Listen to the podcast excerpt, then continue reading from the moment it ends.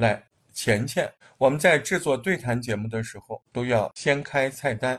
怎么理解开菜单这件事？我认为的开菜单是，呃，就是看看我自己有什么，然后没有什么。没有的话，就要去一些嗯网站啊，搜一些关于这个情感类主题的一些素材。是的，回答的很好，谢谢。来，木青玄露啊，野露之现在改名了。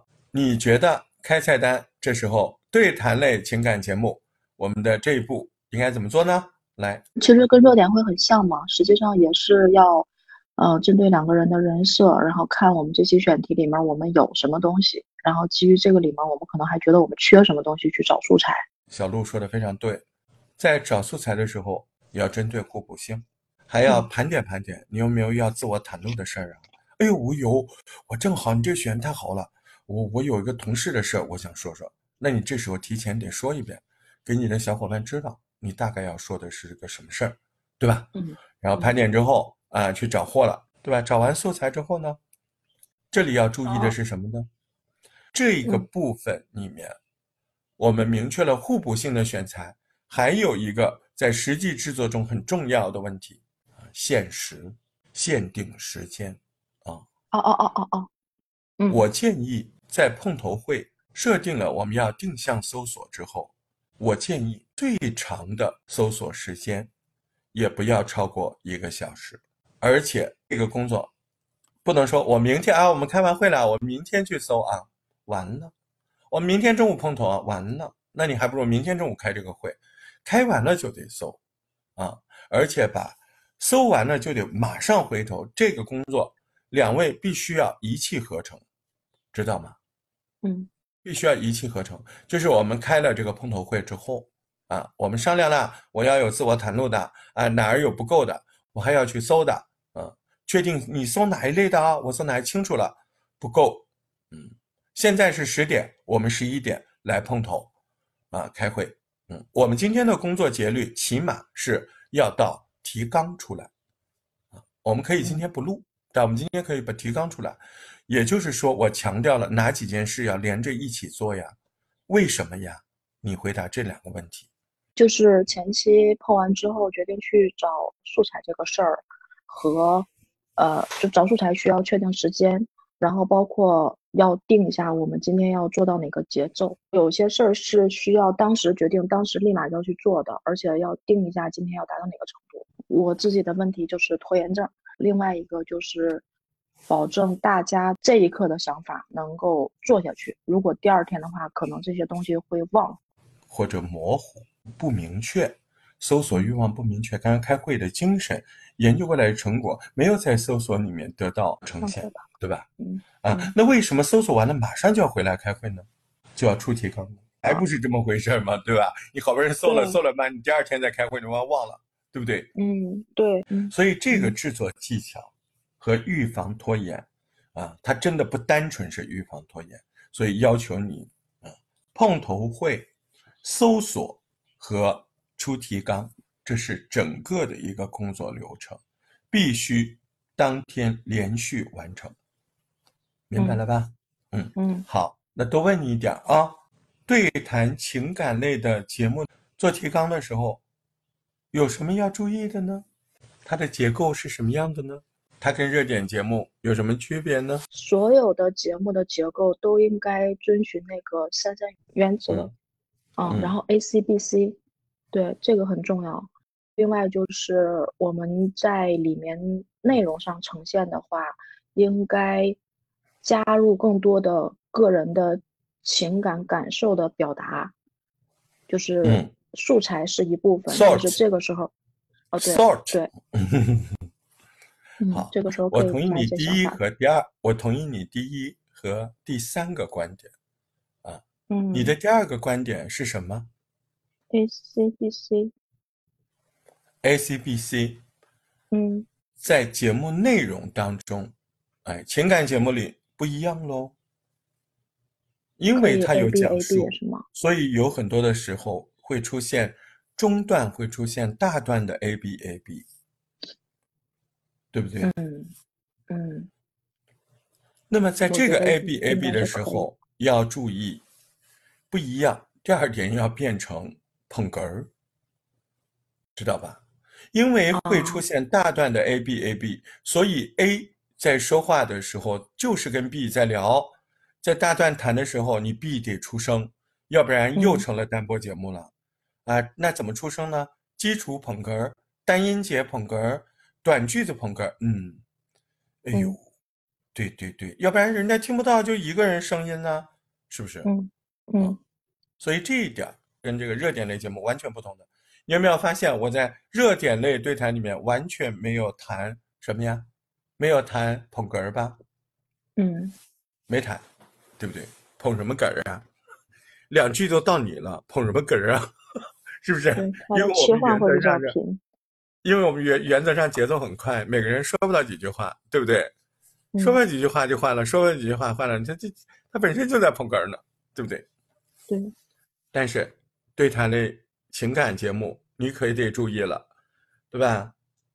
嗯你你要袒露的事情，有的时候细节，B 真的不知道，对吧？那只能你一个人把它说完。我跟你说一个事儿啊，哎，嗯对吧？但有没有可能 A 说的事儿 B 也知道的？有啊，肯定有啊。那就俩人一起说，A、C、B、C 也很精彩嘛，对吧？嗯嗯对，比如说我跟我妈哦，这个事儿可久了。你看从小怎么，那那 B 呢，在节目人设里跟我从小认识，哎，他可以接着帮我说，是的，石头他妈哦，那个人很特别。我那个时候看着他妈怎么样，哎，那可以，对不对？但并不是所有的时候都这样啊。大段的时候，你的同事你的事儿，我没有办法知道啊，特别是情感类的这些事情，对不对？嗯嗯。所以呢，在这块儿要注意啊。第二点不一样，所以你再重申一下你的一二三吧。第一点是，其实所有的节目都应该遵循三三原则嘛，这是第一个。第二个就是 ACBC，ACBC 很重要，但是我们可以在中间内容的部分穿插一些 ABAB 的环节，因为会有大段的，就是自己去说，另外一个捧捧的这种状态。第三个是说，在这个整个的内容部分里面，可以更多的加入一些就是自己的情感感受类的东西，除了素材的部分，嗯，那第四个呢？结构上呢？结构上，三三原则，那不是结构，啊那是主体结构哎，对不对？啊啊啊，结构上我理解，你还是就是得设计开头，对吧？结尾，对，对，是不是？五种对开头哪种？只不过在展现这些开头的时候，你的语言可以松散一点，对不对？对不用那么对着急。你会发现发发大王有的节目，你站远一点看，它二十分钟可能只完成了一个开头，但它开头它还是符合原理的。它在前二十分钟啊，生动的聊天当中，不小心给你套了一个悬疑，是不是？然后它嗯在后面四十分钟完成这个悬疑，呃，他还不一定嗯直接完成，但在中间他不停的戳你，我们一会儿就要讲了哦，哎，这事儿跟那有关，呃，后面我们会说到，哎，那最后把你解开也是啊，你看他在里面更灵活，是不是？嗯，所以还得注重五种开头啊，四种结尾三种，结尾，啊，你算三种，算四种都可以，因为你如果把升华跟情感分开的话，对吧？一个声明跟这个四种啊煽情分开，那不就是两嗯种吗？对不对？嗯嗯嗯嗯，啊，所以很清楚了。好，那我再告诉你，再继续问你啊。那情感的提纲我知道了，我们先要商量一个头儿啊，对不对？选择一种头、啊。那素材对不对？素材怎么开始呢？嗯，就是说白了，我们商量好了头怎么看，下一步我怎么写呢？那不就进入到了内容部分吗？主体嗯部分吗？主体部嗯分，主体部分就是我刚刚说的三三原则吗？嗯，把素材套进去，嗯。比如说套完了之后，我们如何检查套的好不好呢？你用什么标准检查你的提纲好不好？你看我今天教学方式就是特别接地气的那种，就是预设着我们马上要做，每一步慢慢的深，慢慢的讲，往前深，对吧？嗯嗯啊，那我现在提纲好了呀，嗯，我写的提纲写第二步写不下去了，对不对？套进去了，我不知道好坏，嗯，嗯，那用什么标准呢？我我我不知道什么是标准啊，只不过说如果这个事儿我来做的话，我能想到那就是你自己的标准了，要考虑？素材就是的问你自己的先标准，啊素材的先后顺序，嗯，谁放在第一位，谁放在第二位，谁放在第三位，它啊整个的逻辑这个是什么样顺序的标准。又是什么呢？你考虑什么东西来安排它九宫格吧？我能理解为用九宫格吗？啊，也不能，不能你，我知道了，那个六个六个那六个哪六个？相似性、互补性，然后哈哈镜、放大镜，还有什么另一个还真不是这是这个过啊程的第二步。这个过程的第一步，你是不是得试想听众听到这些事情的先后顺序的感受啊？他的听众收到这些讯息的情绪演变，对吧？你得排序。哦，他先听到一个哦小小忧伤的，把它引进去啊，在这里面有一个什么，对不对？嗯嗯嗯嗯嗯，有可能考虑听众接受的情感逻辑，这个不就是嗯你们在做情感节目的时候，情绪它它是要有高低起伏的，有低有低，嗯，明白，对不对？这是情感节目的特点呢。你不是走上来就哇一声哭，对不对？我要跟你们说个事儿，有这样开头的，但是嗯不建议，对不对？嗯嗯明白，那是成熟节目，有一定信任度。嗯，你那么突然这样开头，会引起人家好奇听下去。但是你是不知名博主，对吧？草根博主，那你不你就不敢这么做，因为我听众我们对听众的吸引力可能不够，风险太大了本，身可能不够，风险特大，对不对？嗯我们得尊重原理，原理嘛就是，哎，亲亲热热的，哎，说一个什么，对吧？